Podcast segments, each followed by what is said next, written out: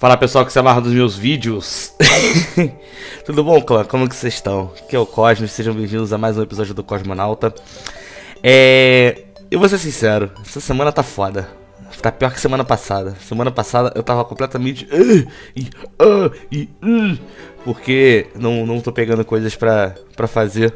Foi uma semana que eu fiquei completamente, como diria minha avó, com o cu na estaca. E aí eu não consegui fazer coisas ainda. Então hoje eu tô completamente tipo... Ai, sou sequelado, não, não sei o que falar. Mas aí, eu tinha feito um... Botado no Twitter, ou... Vocês querem que eu fale alguma coisa, não sei o que aí? Fala, fala aí que a gente fala, né? E aí várias pessoas mandaram vários replies pedindo pra falar sobre várias coisas. E aí eu vou fazer comentários sobre essas coisas. Hoje vai ser o episódio filler do Cosmonauta. Sejam bem-vindos. Ah, vamos lá. Hum. Vou começar aqui com o primeiro reply que tem do Mads. Arroba MadsFox. Quem será esse cara? Nunca ouvi esse nome antes. Chamado Feijoada. O que, que eu acho de feijoada?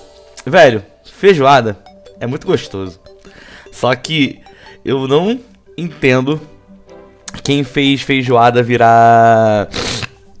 Quem fez feijoada... Caraca, eu acho que eu vou ter que cortar esse na edição. Tomara que eu, que eu lembre. Que eu não sei quem foi o desgraçado que inventou que feijoada era bom de comer sexta-feira no horário do almoço do trabalho. Sério. Vocês já almoçaram feijoada e foram trabalhar depois, cara? É impossível comer feijoada, cara. Feijoada te inflaciona de um jeito, meu irmão. Sério. Feijoada é péssimo. É porque, assim, péssimo no sentido de você comer no ambiente de trabalho, sabe? Eu... Recentemente tive uma história com feijoada, que eu nunca almoço feijoada durante o trabalho. Eu só almoço feijoada em casa, na casa do amigo. Então, tipo, ah, domingo de feijoada no, no boteco, fazia muito isso no Rio. Aí ia lá, almoçava, voltava pra casa e, porra, ficava lá é, pleno na, na certeza de que eu estava na minha residência deitadinho, né? Meu irmão, feijoada. Eu fui almoçar sexta-feira agora no trabalho, vocês terem uma ideia. E aí, eu, eu, o cara falou, ah, o que, que tem de quentinha aí? O cara falou, ó, oh, tem carne de porco. Eu pedi a carne de porco. Só que eu sou muito cliente do cara, então acho que pro maluco me agradar, ou não sei se ele não tinha feijão sem ser feijão de feijoada, ele botou um feijão de feijoada junto com a carne de porco. E bastante feijão, inclusive. Então eu falei, ah, bom, estamos aqui, né? Hora de se deleitar com esse feijãozinho gostoso, sem de carne de porco goiano. Velho, eu comi aquilo... Eu só fui trabalhar assim. Uh... E pra piorar, quando eu tava saindo achando que eu fosse pra minha casa, quando na hora que eu saí do trabalho, a minha dentista me ligou depois de meses, falando que ela voltou a atender por causa dessa pandemia, né? E aí lá vou eu pra minha dentista fazer a consulta pra ver o que, que precisa ser feito na minha famosa boquinha de cemitério. Cara, eu cheguei no dentista, eu tava com tanta vontade de peidar, tanta vontade de peidar, que eu falei... Deixa eu descrever onde minha dentista fica. Sabe aquelas...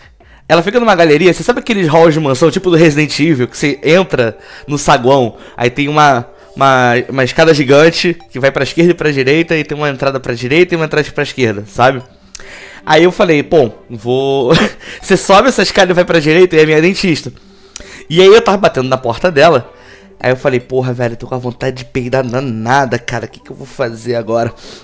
Eu falei, já sei, eu vou bater na porta, eu vou recuar o suficiente pra, pra subida da escada assim, e vou ali de, so, tentar soltar um ninja, né, que é silencioso porém mortal.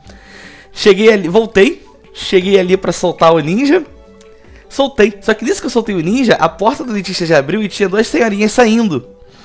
Aí eu fui na direção assim, oi, tudo bem, bom dia, boa tarde, entrei. Sentei assim e pela janela eu conseguia ver o saguão.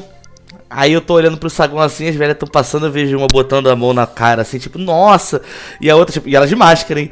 E a outra colocou a mão também, tipo, meu Deus do céu, parece... Acho que deve ter um rato morto aqui no, conte... no canteiro, que cheiro horrível.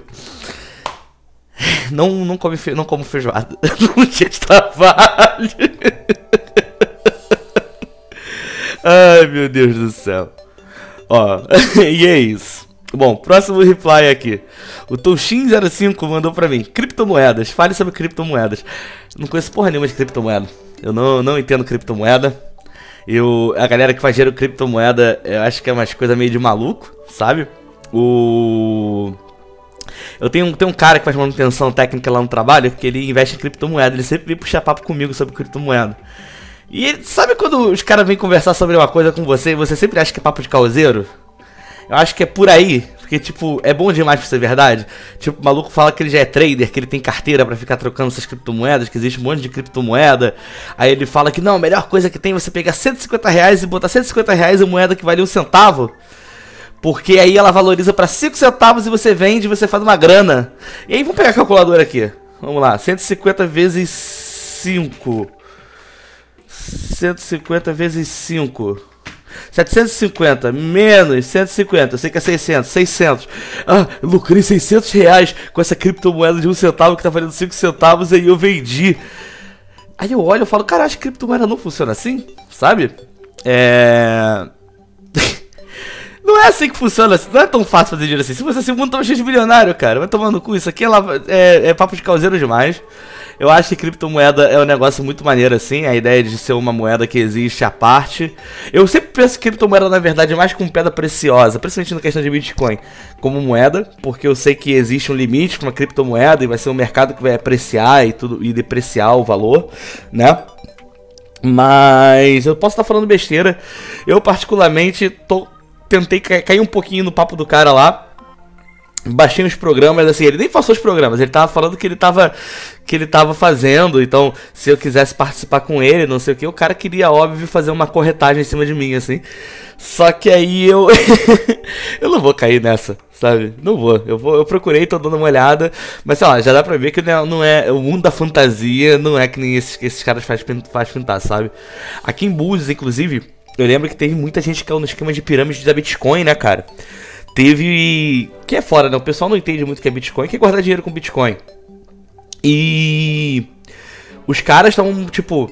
ah, olha aqui, é o negócio da Bitcoin, que você deixa seu dinheiro lá. Você colocar mil reais em seis meses, você tá pegando um valor absurdo. Acho que era seis mil reais ou mais, assim. E no começo tava acontecendo mesmo. Só que pirâmide é isso, né, cara? No começo, você coloca seu dinheiro, quem tá no começo da pirâmide se dá bem. Depois que a pirâmide quebra, todo mundo toma prejuízo. Eu lembro que no final, cara, a quantidade de dinheiro que perdeu de dinheiro, papo de suicídio. E isso porque eu já vi gente botando dinheiro alto nesse esquema de pirâmide. Até duzentos mil reais, sabe? A ganância do homem não tem limites. Hideak Bitoru mandou uma mensagem aqui pra mim agora falando sobre Idol Master. Cara, nunca vi Idol Master. Eu sempre confundo Idol Master com Love Live, ou Love Live, sei lá. Me dá cinco minutinhos pra pesquisar Love Live aqui e eu já vou te falar o que, que eu acho. É. É isso aí. Eu peguei Idol Master aqui pra dar uma olhada. Eu já sabia que tinha um jogo da Idol Master que você era simulador de você ficar cuidando de. ficar cuidando de Idol. E... eu não sei. Eu acho que... Eu, eu tentei escutar as músicas, eu não, eu não, não clicou muito comigo, não. Eu acho que é o tipo de jogo que... de franquia, talvez, que você... eu não sei se as meninas se repetem ao longo da série e tudo mais. Eu imagino que se você joga o jogo, você deve ter um pouco mais de é, carinho por elas. E ver os clipes, ver elas se dando bem na vida, deve dar um... deve dar um, um calor no coração, sabe? Então... ai, meu... não sei. Foi, foi, eu tentei, desculpa. Um dia, quem sabe, eu entendo o charme das... das Cinderella Girls. Mas não, não, esse dia não vai ser hoje. O Guiyuki mandou várias coisas. A primeira de todas, todas ele mandou. Búzios. Cara, Búzios é uma cidade... e é isso aí. É uma península, né? É um, braço de terra, é, um, é um braço de terra no oceano coberto de água dos dois lados. Ele é praticamente uma ilha com acesso só. É, é uma cidade bem bacana. Eu gosto muito daqui. Eu cresci minha vida inteira em Búzios. Eu tenho vinte e sete anos. Eu morei... Eu, eu não falo que eu morei minha vida inteira porque eu morei até os dezessete. Mas dos dezessete aos vinte e um, vinte e dois eu morava sozinho no Rio. Mas... como que eu posso falar? Eu não deixei de morar aqui, né? Eu morava sozinha, mas a minha casa da minha família toda era aqui e tudo mais. Então... é uma boa cidade, é muito tranquila. Ela não tem... ela, assim, ela é uma cidade pequena mesmo, no sentido de que não tem prédio. As coisas são montadas de um jeito diferente. Ela é uma cidade que nunca tive, sofri nenhum tipo de violência. Vivi muito tranquilo, sempre tive natureza muito perto. Ela tem alguns problemas de administração, coisa que toda cidade pequena no Brasil tem, assim, de obras inacabáveis e muita coisa de problema de, de galera que tenta viver de política, né? Mas, fora isso, é uma boa cidade, cara. Eu gosto muito, venham conhecer Búzios, as praias são maravilhosas, é... O que, que eu posso falar mais sobre Búzios? Assim, algumas, eu abri mão de algumas coisas quando você crescendo aqui, né? Tem algumas coisas que a galera tem de cidade grande, alguns contatos de mais, mais acesso à cultura, essas coisas que aqui realmente não tem. Uh, e aí é um problema também que eu lembro, lembrei agora de Búzios de falar. Como é uma cidade muito turística, tem muita coisa cara. Então, tem muita coisa assim, às vezes, coisas que eu gostaria de estar fazendo, eu não faço por aqui. Tipo, às vezes sair pra ir num restaurante, ou então sair restaurante maneiro, ou pra ir num cinema, sabe? Porque aqui é tudo muito caro. Você tem noção, aqui o cinema de, é um cinema pequeno, que passa muita coisa fora de circuito, mas passa, e é em torno de uns trinta e poucos reais o ingresso da meia. E é só dinheiro, sabe? Então, é, enfim, é uma cidade muito bacana. Venho, mas, venho conhecer, mas não sei se eu recomendo vir morar. Pra quem não tem filho, sabe? Pra criar criança acho que é muito bom, mas se você não tem filho e tudo mais, você tem que estar realmente querendo abrir mão de... de viver na loucura da cidade grande pra ter paz, sabe? O Guiyuki falou também de arte do cachorro-quente. Eu não como muito cachorro-quente na rua, até porque em Búzios não tem muita barraca de cachorro-quente. Geralmente eu como cachorro-quente normal, eu faço cachorro-quente em casa e como. Uh, meu cachorro-quente geralmente é só é simples, porque fazer purê e essas coisas em casa é muito trabalhoso. Mas geralmente é pão, linguiça, salsicha, né, no caso. É, maionese, ketchup, batata palha e parmesão. Geralmente eu como assim. E eu fico, eu fico abismado, cara, que agora tem aquela mania de fazer os cachorro-quente de quentinha, sabe? Que... Só que você fala, ah, cachorro-quente de quentinha, e os caras tão, tipo, fazendo um sanduíche, fazendo um cachorro-quente na quentinha, sem pão, né? Low carb, sei lá, essa porra. Porra nenhuma, os caras metem pão das linguiças e fazem um morro de comida em cima, tipo, que é meio doido, cara. Eu não sei se deve ser gostoso, sabe? Porque você tá praticamente só comendo condimento, não tá comendo cachorro-quente em si, assim. É, eu acho que ele já deixa, já sai até da, do, da coisa do sanduíche, né? Que eu gosto muito, eu acho que... Eu sou um cara que eu sou muito... Uh, eu acredito que o sanduíche, ele tem que seguir essa, essa coisa do... Tem que ser uma coisa que você consegue comer com uma mão só, sabe? Se passa disso já é exagero. Então, você tem... Quanto mais saboroso for uma coisa que você consegue comer na mão só, melhor. Outra coisa que o pessoal faz muito assim hoje em dia é tipo hambúrguer. Você vai comer um hambúrguer, os caras venham comer o Poseidon. E porra, é um sanduíche, caralho. Sanduíche é do tamanho da minha cabeça, assim, de altura. Aí tem quatro carne, quatro ovo, quatro não sei o que, quatro isso, quatro aquilo. Só que aí, tipo, não é um sanduíche. Tipo, o cara botou ingredientes entre dois pães e ele bota um palito de churrasco gigante no meio pra segurar a estrutura. É, cê sabe, sei lá, eu, eu acho que é até meio desperdício de comida, assim. Eu acho que, no final das contas, você tá só fica empolgado que tá comendo um negócio monstruoso, mas na grande maioria das vezes também é um negócio que é pouco temperado, não tem muito sabor, enfim. R, o Gui também falou de R P G de mesa. Cara, R P G de mesa, é, eu joguei bastante quando era novinho, mas na verdade eu joguei menos do que eu queria. Primeiro que eu faltava muito, porque eu não conseguia me comprometer todo final de semana a ficar jogando. Depois que os meus amigos só queriam jogar de madrugada, e eu sempre fui um garoto que dormiu muito cedo. Então, eu sempre dormia nos R P Gs, sempre era alvo de bully e fúria dos meus amigos. Então, eu acabei ficando meio esquecido nesse rolê. Mas eu adoro R P G de mesa. Eu gosto muito de ler material de R P G. Eu acho que livro de regras de R P G é sempre muito bacana. Tem uns livros de regras, assim, que eu acho que eles são excelentes pra você começar a botar regra de algumas coisas na cabeça, sabe? Tipo, tem alguns livros de R P G que eles fazem um trabalho de pesquisa muito foda. Então eu gosto de ler esses livros de R P G, porque é tudo bem que é cenário original e tudo mais, mas muitas vezes os R P Gs também eles pegam esse cenário original, e esse cenário original na verdade é uma, tra trabalha vários clichês, trabalha então várias culturas, várias, uh, como que eu posso dizer, cultura pop que existe do mundo e condensa nesse conteúdo, então tem muita coisa bacana. No Brasil, inclusive, tinha aqueles R P G mais metidos satanista, que era o Trevas, sistema, sistema Diamond, que era muito bacana também, que falava sobre várias coisas assim, de oculto, é, coisas de oculto e tudo mais, que eram paradas que geralmente a galera vê nesses livros assim, é, mas você vê que tipo era quase um compêndio sobre coisas, sabe? Era bem, bem bacana, assim. O Vampiro, eu acho que ele faz isso muito, muito bem também.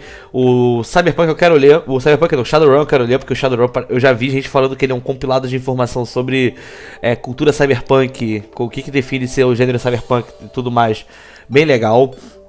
GURPS era ótimo por conta disso, porque o GURPS ele é pegar todas as coisas assim de série. Ele quer que você pegue a sua série favorita, seu anime favorito e transforme num R P G, consegue adaptar regras, sabe?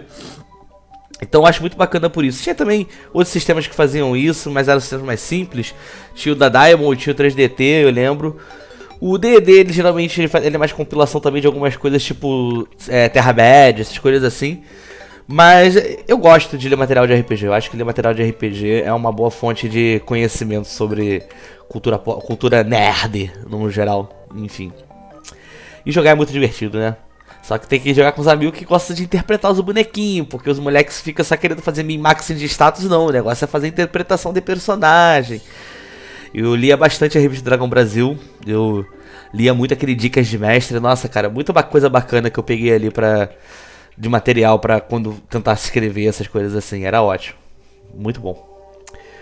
Um Fido mandou aqui perguntando o que eu acho de Legend of Galactic Heroes, cara, não terminei de ver ainda, na verdade eu só comecei a assistir, eu acho que eu assisti oito episódios, eu achei muito bom o que eu vi. Só que eu fiquei meio intimidado na época, acho que são, cem, são mais ou menos uns cem episódios, né? Um pouquinho pra mais, esses cento e dez. E, cara, é muito bonito, a história parece ser muito intensa, assim, né? É, eu já, já deu pra perceber que tem uma coisa ou outra que é melhor, que você tem que entender que só tá ali pra fazer... Pra fazer, colorir a história, mas, por exemplo, as batalhas galácticas que eles fazem são qualquer coisa, né? Das naves, é só pra você entender a tensão, da, da relação dos caras, assim... Mas até onde eu fui, achei ótimo, cara. Os personagens eram muito bons, eles, tipo, tava mostrando... São, pra quem não sabe o que é Legend of Galactic Heroes, é um anime que... Foi a primeira vez que eu vi o Legend of Galactic Heroes, inclusive, foi quando eu fiz conta no MyAnimeList, na época. E quando eu usava o... Eu usava board na internet de anime. E aí aparecia vários prints sobre, sobre Galactic Heroes, mas nunca apareceu o nome da série, eu não sabia o que era. dois mil e nove, eu acho, dois mil e oito... E a minha maior surpresa na época é que Galactic Heroes era tipo o primeiro lugar das listas de, de melhores animes da, da, voltados por usuários. No L D B e no MyAnimeList, que tinha dois na época que eu usava. E eu ficava, caralho, moleque, que que é isso? Nunca vi ninguém falando dessa porra, dessa série, sabe? E, cara, é um épicozão de guerra mesmo, no espaço, que é... Geralmente o pessoal comenta muito que tem muito personagem, que tem... A história é muito boa, tem muita reviravolta, muita coisa interessante vai acontecendo. E eu peguei realmente os oito episódios, já dá pra ver que a série é muito bacana. E são dois lados de uma guerra, né? E eu percebi... Eu tava assim, ah... Tem uma cara de que uma hora vai começar a puxar sardinha pra alguém, sabe? Porque você tem um protagonista de cada lado. Mas até onde eu fui, dá pra ver que, tipo... Tudo sendo tratado igual, sabe? Todo, todo lado tem pessoas horríveis e pessoas maneiras, então... Você vai meio que aprendendo a gostar por simpatia dos bonecos, assim, ou porque pelos propósitos maiores deles, né? Enfim, é... Eu vou, eu vou assistir Legend of Galactic Heroes, eu vou dar uma prioridade pra pegar o quanto antes. E aí eu vou fazer um Cosmonauta só sobre, eu espero. Cara, o Paulo Galhardo, Paulo R. Galhardo, falou aqui, trabalho na M T V. Cara, não foi um trabalho, né? É, tinha esse, esse site de pirataria de música japonesa, de J-Rock. E eu ajudava nesse site, era um, inclusive eu ajudava do jeito muito bobo, eu ia pra Lan House, pra disco, essas coisas assim. E eu fiquei na equipe muito tempo com, assim, acho que devia ser o membro que ficou mais tempo na equipe na época, junto com o dono, que era o Crisales de Dash. E aí rolou, eu não sei nem quem foi que arranjou, não sei se foi ele, se foi uma das garotas que estavam trabalhando no blog, que eram cinco pessoas na época. Arranjou de cinco ou seis, na verdade. cinco, cinco, é. Arranjou desse blog e parar no, na M T V. A gente fez um post na época, era tipo fazer um blog... Que, teve uma época que a M T V, ela tinha vários blogs pessoais, assim. Você entrava em M T V ponto com, blogs, e aí tinha tipo blog do Marcos Mion, blog da Maribum, blog de fulano, blog de ciclano. E aí rolou o blog do J-Rock. Inclusive, esse cara, ele tinha algumas tretas com outras pessoas que já trabalharam no blog. Mas nós não por ele, era com a gente boa. Acho que era mais problemático eram as pessoas que chegavam pra ajudar. Então teve gente que quando descobriu que foi pra M T V ficou puto, que não queria participar, que queria participar e não foi convidado. Mas a pessoa já tava mais de um ano sem falar com o cara, sabe? Eram umas coisas meio assim. E eu sei que ficou eu, ele, tinha duas meninas e tinha um garoto que não morava no, que não morava no Rio, porque ele morava no morava no Nordeste, no Nordeste. Todo mundo, era, é, na verdade, eu e as duas meninas éramos do estado do Rio, o dono mesmo era de São Paulo e tinha esse garoto do Nordeste, que era, cara, eu esqueci o nome dele, mas ele era gente boa pra caramba. E aí, ele tinha esse blog, a gente fez esse blog da M T V, né, no caso. Só que é aquela coisa, uh, J-Rock era muito complicado naquela época, dois mil e oito. Foi dois mil e oito? Foi dois mil e oito. Porque tinha muito síndrome de underground ainda, que o pessoal não queria que ficasse popular, Visual K, J-Rock, essas coisas assim. Tinha muita galera que também não gost... que também ficava zoando na internet, era uma época que tinha muita rede já, de blog, essas coisas. E tinha a galera que tava animada mesmo de ver crescendo, porque tinha a possibilidade de vir mais show, né? Porque geralmente quem gosta mesmo de música sabe que o grande, o grande lance é, você, é empolgar muito um gênero pra ver mais show acontecer perto de você, né? Ainda mais um show que é do Japão. E aí eu lembro que o que rolou na época, é, não teve nem remuneração, tá? Só pra avisar assim, foi uma coisa meio doida que a gente começou a fazer uns artigos pro blog bem... bem esquisitos assim na época, sabe? Bem, bem mal escritinhos até. Só que, cara, a repercussão de ter esse blog na M T V foi tão engraçada, foi tão grande, que rolou raid, rolou várias paradas assim, vários barracos, que o blog ficou com o mais acessado da M T V. Tipo, a gente tava com o dobro de acesso da Maribum e do Mion, que eram os dois, os dois, os dois maiores da, da M T V na época, nessa questão de coisa digital. Então os caras já marcaram da gente fazer um programa pra televisão. A gente fez um programa lá na...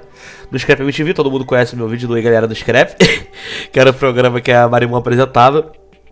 E a gente acabou gravando um vídeo, só que depois disso eu meio que larguei de mão, porque eu percebi que as pessoas que estavam lá, tipo, cada um tinha sua visão, e pra mim era muito complicado, que eu morava no Rio, que eu morava no interior do Rio, e não tava rolando, e tipo, não, não parecia ser uma coisa que fosse rolar um cascalho, sabe? Eu poderia ter abraçado mais essa oportunidade também, se eu tivesse tido um pouco mais de desenvoltura. Mas eu lembro que, cara, foi muito engraçado esse dia do Scrap M T V, porque a gente foi gravar no Rio, aí... Foi to... Aí o moleque de São Paulo desceu, ele tava pegando uma das garotas lá, tinha as meninas, as meninas juntas, o garoto do Nordeste não veio. E aí, cara, a gente tinha que gravar o vídeo num lugar que tivesse...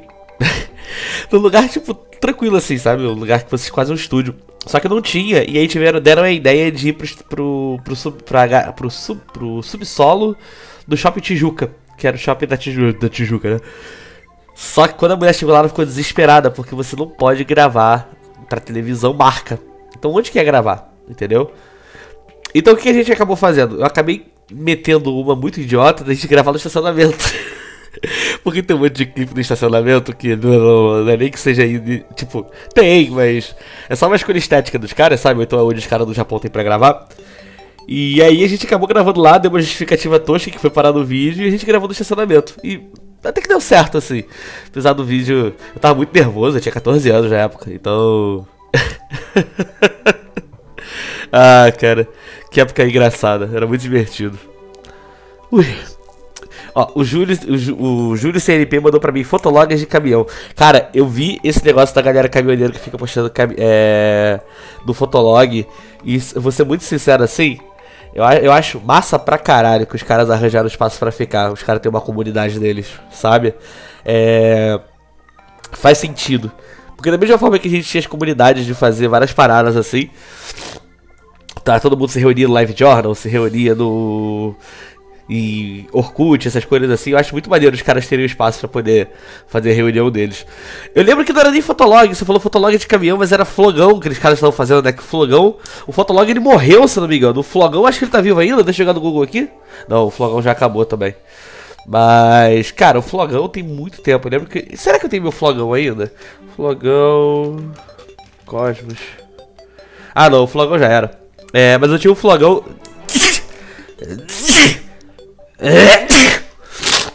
Mas eu tinha um Flogão que eu postava várias paradas assim. É... Era bem ruim na verdade, meu Deus do céu, que vergonha que eu tinha do Flogão. Enfim. O Delfo, arroba Delfo, mandou pra mim aqui Visual Novel. Cara, tem que ler mais Visual Novel. Ou tem que jogar mais Visual Novel, eu não sei. Mas Visual Novel é muito bom. Tem muita Visual Novel com história maneira. É porque Visual Novel tem um pouco estereótipo, porque era jogo hentai, né? A galera pegou muito isso. Você lembra que antigamente o pessoal falava muito sobre jogo hentai e tudo mais. E... Mas tem muito Visual Novel interessante, né? Inclusive tem uns animes hoje em dia que, tipo, uns animes muito bombados que vêm de Visual Novel, né? Não tem nenhuma outra forma de adaptação fora o anime. Mas eu gosto bastante de Visual Novel mesmo. Eu joguei poucas, e se te falar de verdade, eu nem lembro de cabeça quais que eu joguei. Porque toda vez que eu fico pensando em Visual Novel, eu só lembro de uma específica que foi o Saya no Uta. que é uma visual novel que eu, eu gosto bastante dela, mas eu vou ser preso por estar falando isso, porque o Saya no Uta é sobre você transar com uma gosma alienígena disfarçada de L O L. Ai, meu Deus do céu. Eu tô pensando nisso agora, puta que pariu. Saya no Uta, pra quem não conhece. Saya no Uta, eu não lembro se foi escrito pelo... pelo... pelo... pelo Uroboro, que é o cara que... Gay Urobot, Uroboro, Gay Urobot, que fez... Uh, Kamen Rider Gain, fez Madoka Mágica, fez Psycho Pass... E fez também Thunderbolt Fantasy, que eu vou ter que gravar um Cosmonauta sobre isso. E aí, Saya no Uta é a história de um cara que ele sofre um acidente e todos os sentidos dele ficam trocados. Só que ele começa a ver o mundo como uma coisa horrível. As pessoas são criaturas Lovecraft, é, Lovecraftianas, as paredes são feitas de carne, tudo é horrível, tudo é fedido, não sei o que. E ele começa a ficar um psicopata maluco. Só que aí na metade, só que aí ele conhece uma Loli lindinha, que começa a cuidar dele e começa a... fazer sexo com ele. Mas na verdade ela não é uma Loli, vocês podem ficar tranquilos. Na verdade ela é uma criatura Lovecraftiana de outro mundo, um horror cósmico, que é o único propósito é se reproduzir e dominar o mundo. E aí ela começa, na verdade começa a tentar manipular esse cara pra esse cara matar toda a humanidade. E aí tem o final bom e tem o final ruim. E claro que o final ruim é o final que ele destrói toda a humanidade, porque eu sou obrigado a falar isso pra não ser considerado, não ser preso por pedofilia. Na época eu joguei tinha dezessete anos, não, merda. dezessete anos é crime, né? Cara, muito essa, essa visual é muito bizarra, mas... eu gostei. A trilha sonora é muito boa, escuta a trilha sonora de Saya no Uta. Talvez eu coloque no fundo desse podcast, vamos ver ainda. O... Horokeu Suyun, é o Tony Horo, mandou pra mim... caso do Césio cento e trinta e sete em Goiás. Cara... é... eu não... esse, sinceramente... é um assunto que...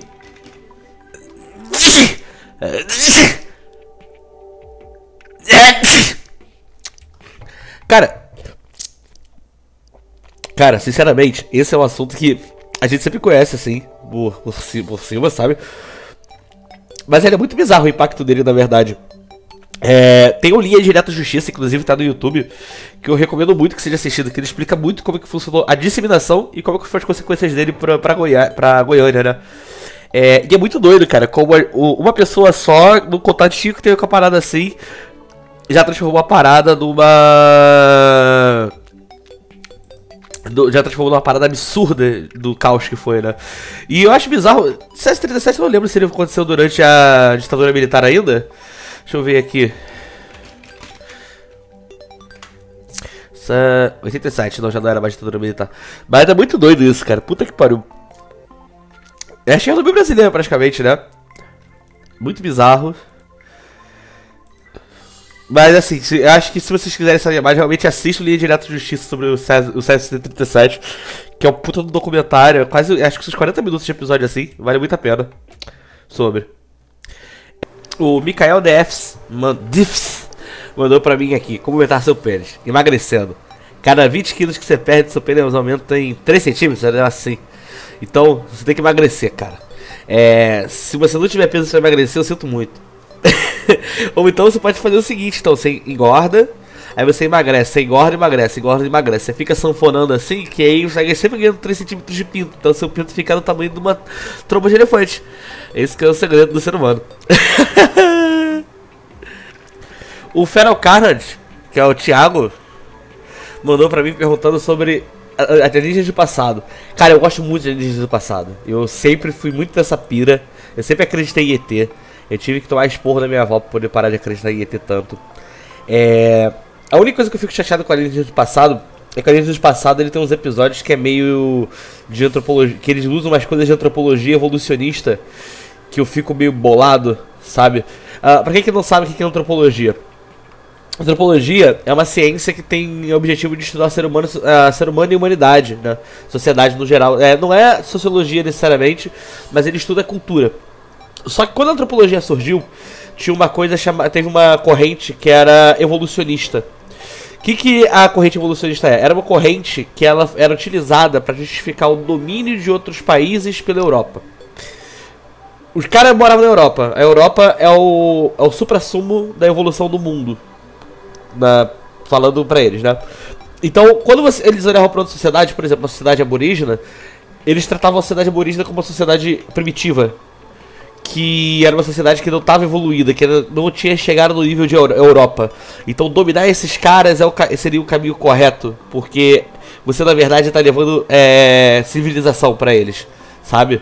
É até uma questão que entra no darwinismo social, que é uma corrente que, porra, foi usada para eugenia, racismo, fascismo e nazismo, sabe? A ascensão deles, assim. Então... eu acho que o Alienígena do Passado, infelizmente, ele tem uns episódios que ele manda meio, meio mal nisso. Que ele pega umas paradas que, tipo assim, claramente não é um negócio muito doido. Tem uma explicação de que era uma tribo que fazia e tudo mais. E os caras tratam, como que esses caras, que eram uma tribo de não sei o que, conseguiriam fazer uma construção assim, tipo... Uh. Sabe? Não é porque não é uma, não é uma sociedade euro, é, uma sociedade de estilo europeia, alguma coisa assim, que os caras não têm conhecimento, ciência, sabe? Eu acho que é uma, fica um estudo até muito mais interessante pra você tentar entender como que eles conseguiram construir aquilo e não achar que foi uma civilização alienígena divina que veio e fez pra eles, entendeu? Eu acho meio escroto algumas coisas que eles faziam assim. Mas, no geral, eu acho... muito divertido, o, o, o famoso cara do Aliens, o, eu sempre esqueço o nome dele, é Soklos, Coclos, sei lá. Ele, ele é muito engraçado, cara, eu acho, eu olho pra ele, eu dou uma risadinha, eu falo, esse cara assim, hein. É, eu lembro muito dos episódios da Índia, cara, os episódios da Índia eu acho muito doido, porque eles ficam fazendo ligações com os livros religiosos indianos, falando que muita coisa do livro religioso indiano, na verdade, pode ser tratado como alienígenas e... guerra nuclear na Terra, e a Índia tem não sei o que de radioatividade muito alta, e eu fico, será que Garuda era uma nave espacial e não um pássaro? Ah, mas a linha do passado eu me divertia muito assistindo, é muito bom. O Oblivion Waits mandou uma mensagem perguntando, discorra sobre a relação intrínseca entre Lamulana e a interpretação alternativa da Bíblia feita por Takumi Daramura. Não, porque eu não joguei Lamulana ainda, só por isso. Mas eu sempre que jogar Lamulana, eu lembro que Lamulana, ele... ele me tiltava, porque eu não conseguia entender que você pulava, ia pular a plataforma e você dava a cabeçada na plataforma de cima, sabe? Mas eu vou muito rejogar Lamulana ainda, vou muito, muito, muito. O Humberto, que tá com um B H U M, numeral um e B maiúsculo, falou, fala sobre o Storm. Eu amo o Storm, o Storm é muito gente boa, ele... as pessoas devem pensar, hum, Storm, ele é sulista, ele deve ser um cara meio difícil. Não, o Storm é ótimo. Ele... gente boa, agora ele tá ficando o trapézio mais forte de Caxias do Sul. Mas eu lembro que a primeira vez que eu vi o Storm, foi, foi meio tímido nosso, nosso contato, porque ele tava, ele tava na casa do amigo nosso, o Rotier.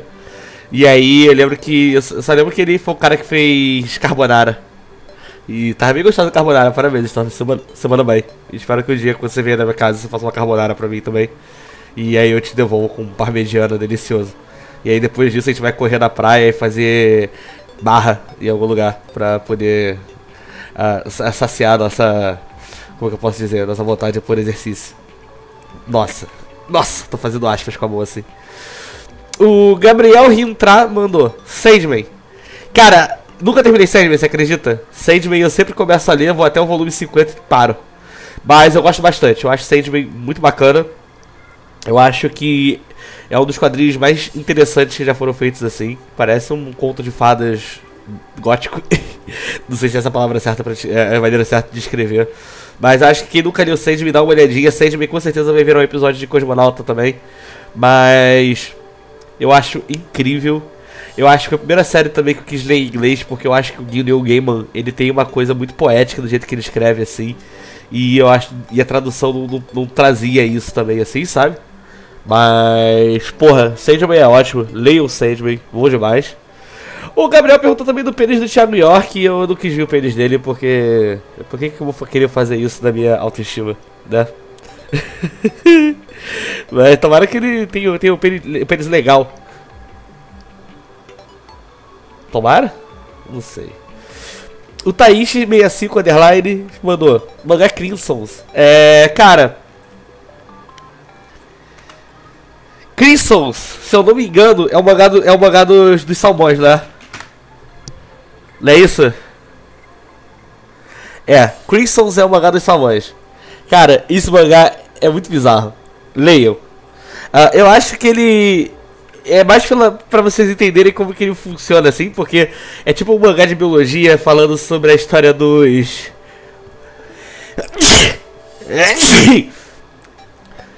É tipo um mangá de biologia, falando do, da, vida, da, vida, da, da vida dos salmões, reprodução e tudo mais. Só que, cara, é... como se fosse um shonen de luta, sabe? Salmão caindo, salmão caindo na porrada e tudo mais. É... é estranho. Mas eu acho que dá uma, dá uma lida, é, vai ser muito divertido, assim, sabe? Só vai ter como piratear, infelizmente não é um mangá que você vai achar em outros lugares fora, fora Scanlation. Mas vale a pena, dei uma olhada em Crimsons, é muito curioso. Eu vou inclusive deixar uma imagem aqui no meu, no meu Twitter, então se vocês quiserem dar uma olhada pra ver aqui o que a gente tá falando, eu tenho certeza que vocês vão rir bastante, porque é muito, é muito curioso. Gente, o Druzão pediu pra falar sobre obesidade. É, eu acho que é um assunto que eu quero falar no podcast mais sério, porque eu, eu, eu tô numa luta contra a obesidade meio complicada ainda. É, eu tô engordando cada vez mais, eu tô precisando emagrecer, mas é foda. E eu não sei se estou confortável em falar sobre isso agora, mas quem sabe um episódio mais, mais pessoal eu falo sobre. Mas hoje realmente não tô muito, como que eu posso falar, muito disposto a falar sobre não. Porque eu tô, tô, tô na bad, tô na bad, tô na bad, tô na bad. E pra finalizar, que eu acho que é a última mesmo, o, o Emi, o Scartiche, os Underline, mandou pra mim, J-Rock, por favor. Cara, eu acho que eu já falei bastante sobre o J-Rock lá no... lá na parte que eu falei sobre o blog. É, eu quero fazer um episódio sobre música japonesa, vai sair alguma coisa sobre música em breve. Era pra... hoje, na verdade, agora pensando, eu poderia ter feito sobre música, só que eu preciso... música eu preciso organizar, porque música eu escuto muita coisa, então às vezes o meu cérebro começa a pifar e eu começo a esquecer das paradas. Mas quem quiser recomendação de discos de música japonesa, alguma coisa pra conhecer, assim, pode me mandar mensagem. É, eu sempre tenho alguma coisa pra recomendar. E eu adoro, adoro recomendar música, eu escuto muita música mesmo. Então, tamo aí pra isso. E o que mais tem pra falar? Eu acho que acabaram as perguntas. Acho que isso vai ficar o primeiro cantinho do leitor. Caralho, ficou quase quarenta minutos de episódio. Puta, já vou encerrar que vocês devem estar malucos pra acabar. É... desculpa não estar falando sobre mais coisas. Eu queria falar sobre mais coisas, mas cabeça tá meio tiltada. Uh, eu vou dar aquela editada esperta agora no episódio, pra lançar hoje ainda, porque são dez e cinquenta da manhã, antes, antes de meio-dia tem que doar. Só que eu não sei o que que... como que vai ficar, eu espero que fique bom.